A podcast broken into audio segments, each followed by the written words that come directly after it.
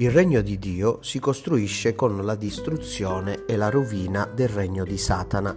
I diavoli lo sanno. Lo gridavano ieri quando Gesù con la sua parola di autorità li scacciava dagli indemoniati.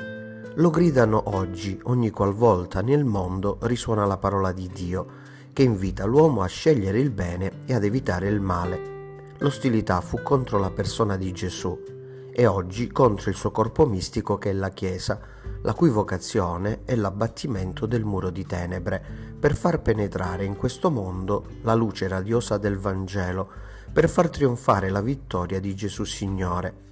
Al contrario di Gesù, noi abbiamo perso di vista il male, diciamo che Satana non esiste, che l'inferno è vuoto, che l'uomo non ha neppure bisogno di Dio e così diventiamo costruttori del regno dei Satana e suoi fedeli collaboratori. È la contraddizione cristiana.